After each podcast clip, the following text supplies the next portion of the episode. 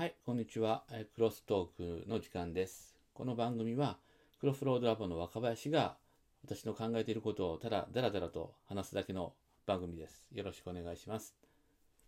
というわけで、えっと、前回の更新がですね、10月で、それからですね、一部の人には、なんで更新しないの？って言われてきたんですけど、まあ、話したいこととかね、ネタはいっぱいあったんですけど、ちょっとね、いろいろ、あの、なかなかこう収録するタイミングが取れなくて、ずっとほったらかしになっててですね、なので、11、12、1、2、3月、今日3月末なんで、もう5ヶ月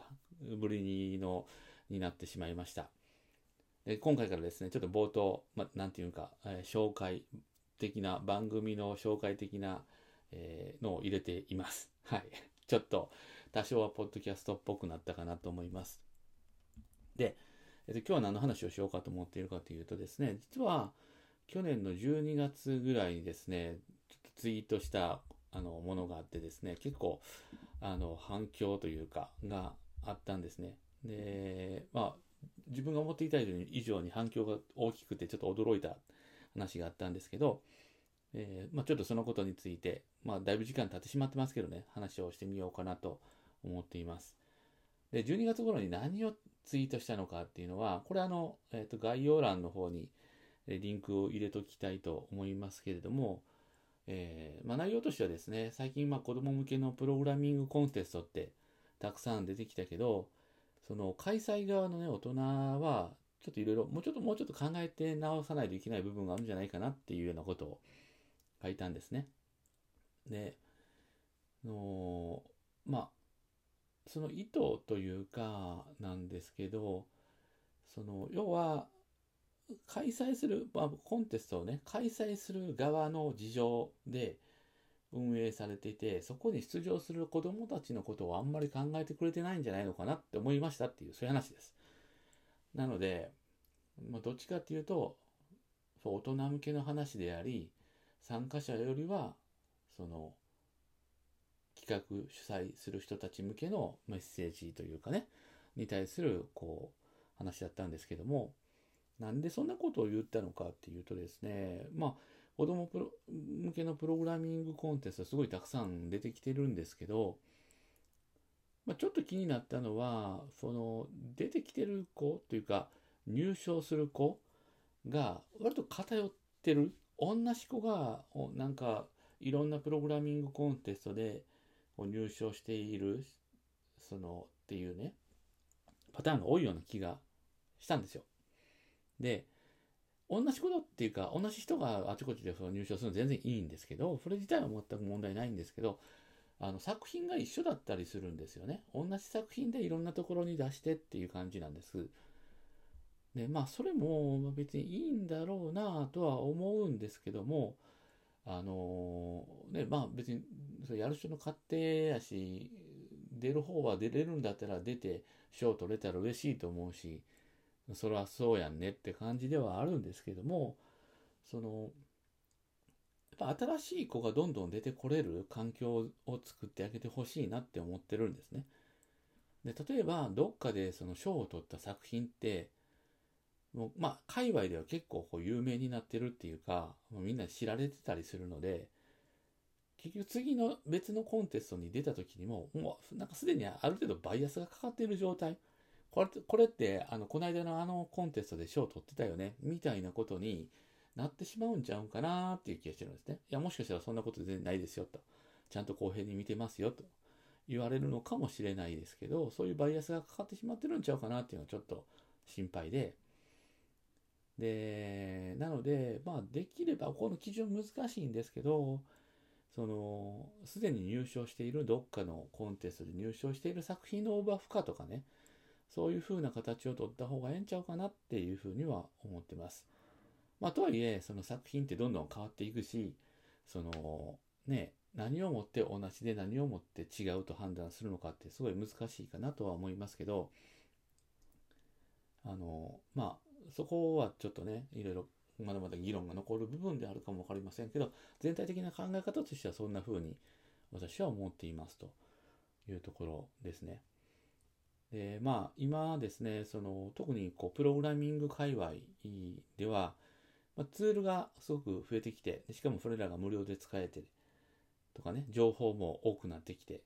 で、どんどんそのプログラミングやる子の年齢が下がってきているっていうのはあるんですね。僕、それ自体はすごくいいことやと思ってて、今はもう小学生ぐらいから全然ね、もう大人でもこんな無理っていうような作品、プログラムのアイデアを持ってて、それを実際作るっていうところまで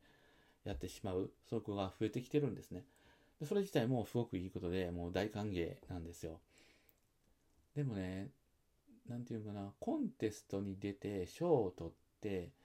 でそれで満足したらあかんとも、あかんっていう言い方は良くないかな。うん、でもそこで止まってたら、らえっ、ー、と、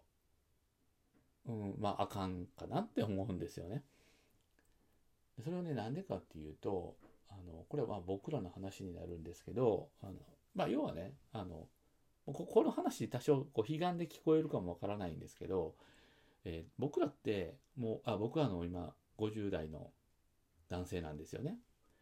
で、まあ50代の男性、50代、60代の男性って、今、老害とかって言われる、言い方されるわけですよ。すっげえ物が言いにくい時代になってるんですね、今。50代、60代の男性はですね、すごく生きづらい、そんな世の中になってるんですね。で、その老害って言われている人たちがよく言われることっていうのは、過去の栄光にすがっている。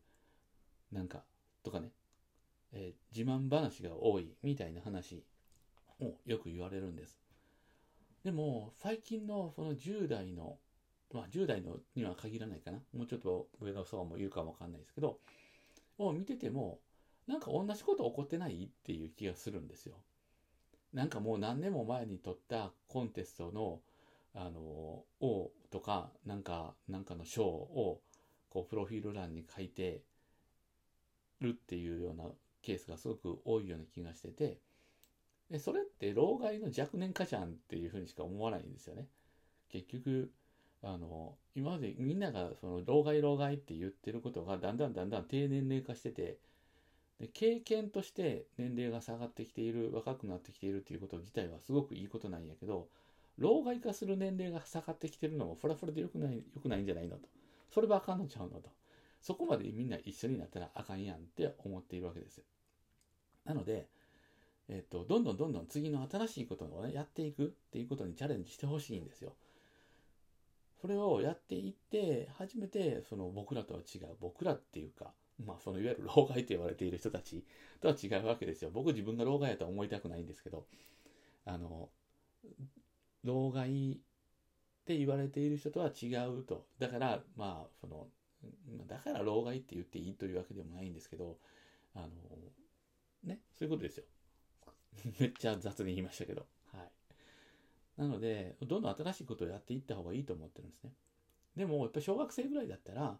ね、賞、コンテストに出て賞をもらえる嬉しいじゃないですか。商品とかもらえたら嬉しいから、もう出したいっていう気持ちはあると思うんですよ。で保護者も当然自分とこの子供がいろんなコンテストに出て賞をもらえるっていうのはすっごい嬉しいと思うんですよね。だから出られるんだったらどんどん出してあげて、ね、どんどんあの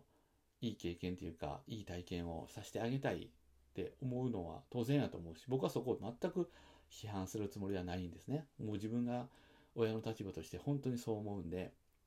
そこは全くそうは思わないんです。なんですけど、あのー、子供のためには、その、どの次のことをやっていく、新しいことをやって、コンテストに出るのがダメだって言ってるんじゃないんですよ。出るんだったら、新しい作品、新しいネタ、で、もしくは、まあ、今まで作ったものを出すんだったら、それをさらに強化して、それをなぜどんな風に強化したのか、それを強化した意味はどこにあるのか、みたいなところをね、ちゃんと作った上で出していく。で、そのコンテストのその審査員も本当にそこのところをしっかり評価していくっていうような関係性ができたらいいんちゃうかなって思うんです。うん、まあ難しいですよね、なかなかね。で、まあ実、これ、まあこれも僕の勝手なあの想像でしかないんですけど、まあ、コンテスト出る、あ、出るじゃないわ。コンテストを開催する側ね。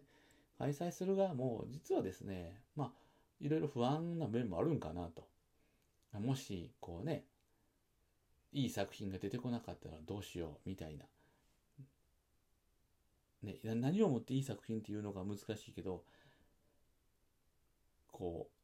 う、なんか他のコンテストに出てたあんなのがうちにも出てくれたらいいなみたいな多分そう思ってると思うんですよ。はい。絶対ね。うん。絶対って言ったらあかんか。きっとそう思ってるんちゃうかなと。ね、その気持ちもよくわかります。やっぱコンテストとして、自分とこのコンテストにすごく、あの、優秀な作品が出てほしい。そこから生まれた優秀賞を得た作品がみんなからも評価されてほしいっていう気持ちもわかります。すごくよくわかる。だけど、その、新しい目、新しい才能を見つけていく、発掘していくっていうのがやっぱりコンテストなんかのすごく大きな意味なんじゃないかなって思うので、どんどん新しい子にね、えー、機会を与えてあげてほしいなって、そんな風に思って、えー、思ったというのが、そのツイートの、あの、まあ、で考えたことでした。はい。で、これは本当若い人たちにも、ね、小学生とかは無理にしても、高校生、大学生ぐらいになったらちょっと意識してほしいなと思うけど、どんどんどんどん新しいことやっていかないと、あなたたちが、あの、ダメだなって言ってる大人と何やってることは何も変わらないので、過去の栄光にすがってるっていう意味では、本当に、あの、同じレベルになってしまいますから、で、どんどん新しいことをやってほしいなと思っていますし、周りの大人はそれをサポートする、それを支援するっていうことをやっていかないといけないなと思ってます。はい。僕はね、まあそこのところはぜひ、あのぜひというか、気をつけて、えー、もうなんか、あ、この子はもう全部一人でいけるな、もう全部これから、えー、やっていけるな、周りにサポートしてくれる大人もいるなって思ったらもう、どんどんどんどん新しい子を発見していくっていう、でそこにこう、新しいチャンスを使える、作れる、えー、機会を、ん？おかしいな。新しいチャンスを作れるようにね、支援していきたいなっていうふうに思っています。ということで、まああの、昨年12月にちょっと、うん、なんか、衝撃を走らせた えー、ツイートに関して、その背景というかね、どんなことを考えていたのかということをについてお話をしてみました。最後まで聞いていただきましてありがとうございます。